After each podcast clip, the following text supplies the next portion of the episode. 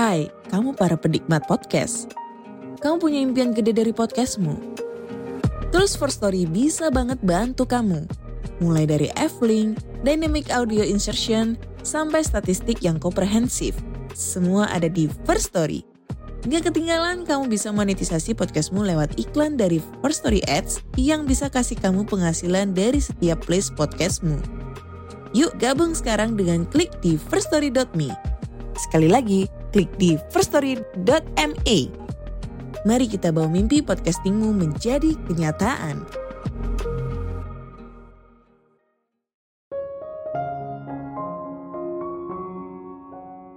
Menjadi beruntung itu bukan soal menunggu mukjizat jatuh dari langit. Tapi kita bisa loh meningkatkan peluang untuk menghadirkan keberuntungan dalam hidup. Halo semuanya, nama saya Michael. Selamat datang di channel saya, Sikutu Buku. Kali ini saya akan bahas bagaimana cara menghadirkan keberuntungan dalam hidup. Ini merupakan rangkuman dari video TED Talk yang berjudul The Little Risk You Can Take to Increase Your Luck, karya Tina Selik dan diolah dari berbagai sumber. Ketika bicara soal keberuntungan, kita sering kali punya anggapan kalau itu merupakan sesuatu yang tiba-tiba saja – Memang betul, tapi kamu bisa loh meningkatkan kemungkinan munculnya keberuntungan dalam hidup. Ini bisa sederhana mengambil resiko kecil dalam hidup. Sebelum kita mulai, buat kalian yang mau support channel ini agar terus berkarya, caranya gampang banget. Kalian cukup klik subscribe dan nyalakan loncengnya. Dukungan kalian membantu banget supaya kita bisa rutin posting dan bersama-sama belajar di channel ini. Menjadi baik saja tidak cukup. Apakah kau pernah dengar ungkapan kalau orang pintar kalah dengan orang beruntung? Sepanjang hidup mungkin kita sering kali menafikan soal keberuntungan. Wajar saja keberuntungan sering kali dianggap sebagai sesuatu yang tidak bisa diprediksi. Kita mungkin menganggap kalau orang pintar membuat keputusan yang baik, orang bodoh membuat keputusan yang buruk, dan keberuntungan memainkan peran yang sangat kecil. Hingga suatu hari, orang pintar mendapatkan hasil buruk karena ketidakberuntungan. Begitulah hidup. Tidak hanya soal keahlian, tapi juga ada faktor keberuntungan untuk meraih kesuksesan. Bahkan tim yang paling berbakat sekalipun tidak selalu memenangkan pertandingan. Makanya ada istilah dalam sepak bola kalau bola itu bundar. Nah, apa sih keberuntungan? Jadi, keberuntungan bisa didefinisikan sebagai kesuksesan atau kegagalan yang terjadi hanya karena sebuah kebetulan. Uniknya, keberuntungan itu jarang sekali seperti sambaran petir terjadi di satu tempat dan dramatis. Tapi lebih mirip seperti angin yang bertiup secara konsisten. Kadang tenang, kadang kencang, dan kadang datang dari arah yang tidak terduga.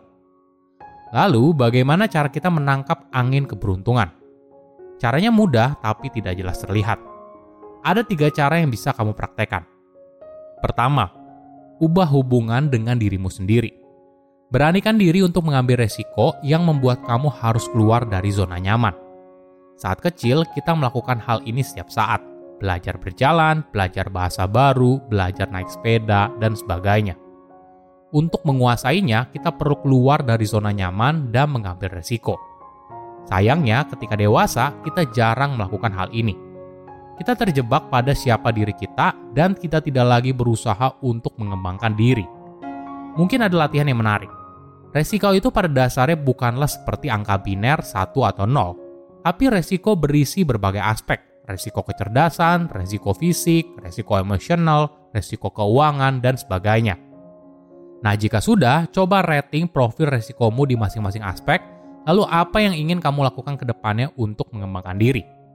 Misalnya, kamu belajar bahasa baru untuk mengambil resiko soal kecerdasan atau kamu mencoba kelas kardio untuk mengambil resiko soal fisik dan sebagainya.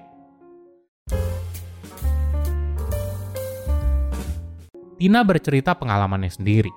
Saat itu dirinya sedang terbang ke Ekuador sendirian. Biasanya kita mungkin tidur, bekerja, atau menonton hiburan selama penerbangan. Tapi Tina memutuskan untuk mengambil sedikit resiko dan berusaha ngobrol dengan pria yang ada di sebelahnya. Tina mulai memperkenalkan diri dan mereka mulai bicara.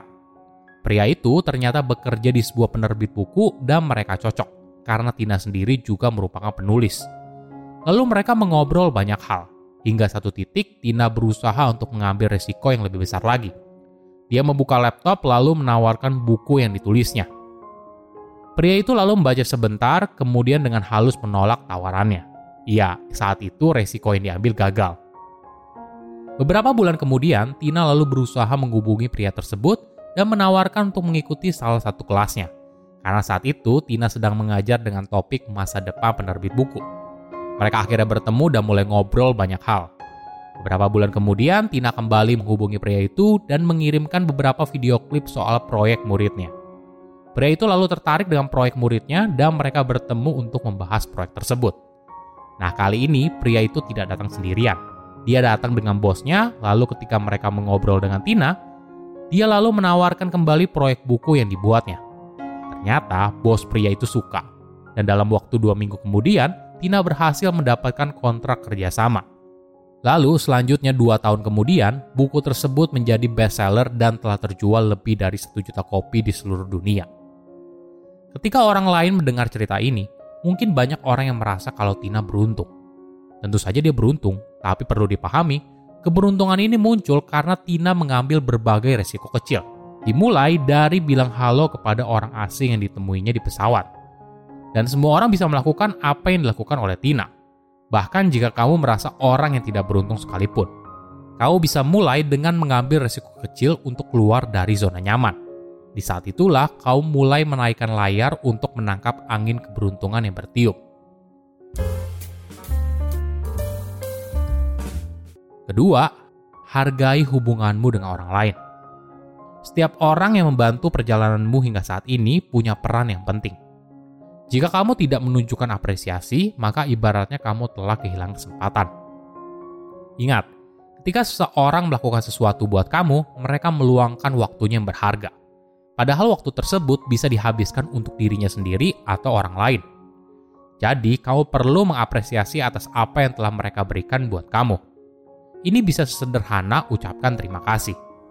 Ketiga, ubah hubunganmu dengan sebuah ide. Ketika mendengar sebuah ide, respon umum yang sering kali dikatakan adalah, wah ini ide bagus, atau itu ide yang buruk. Padahal, ide bukan hanya sekedar baik atau buruk. Ide yang buruk sekalipun bisa saja merupakan titik awal dari sebuah ide yang luar biasa. Justru kita perlu belajar melihat ide yang buruk dari kacamata peluang tanpa batas. Tina mencontohkan latihan yang menarik. Coba buat coba buat sebuah ide baik dan buruk tentang sebuah restoran Misalnya, kamu mungkin saja menuliskan ide restoran yang baik seperti restoran di atas bukit dengan pemandangan yang indah atau restoran di tepi pantai. Nah, sekarang coba tulis ide buruk tentang sebuah restoran. Misalnya, restoran dengan pelayanan yang buruk atau lokasinya yang dekat dengan tempat sampah. Lalu, fokus pada ide yang buruk. Pikirkan bagaimana mengubahnya menjadi ide yang baik.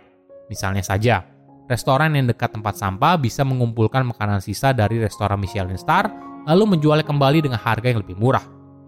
Atau restoran dengan pelayanan yang buruk bisa menjadi tempat latihan bagi pegawai restoran untuk menghindari hal tersebut. Sudut pandang ini yang perlu kita latih. Banyak perusahaan besar di dunia memulai bisnisnya dengan sebuah ide yang dianggap orang lain gila, atau dianggap bisnisnya tidak mungkin berhasil. Tapi apakah ini benar? Belum tentu. Kadang seseorang bisa lahir dalam kondisi yang buruk, dan kadang mereka terlahir dalam kondisi yang sangat beruntung, seperti sambaran petir yang menyerang kita dalam berbagai hal yang luar biasa.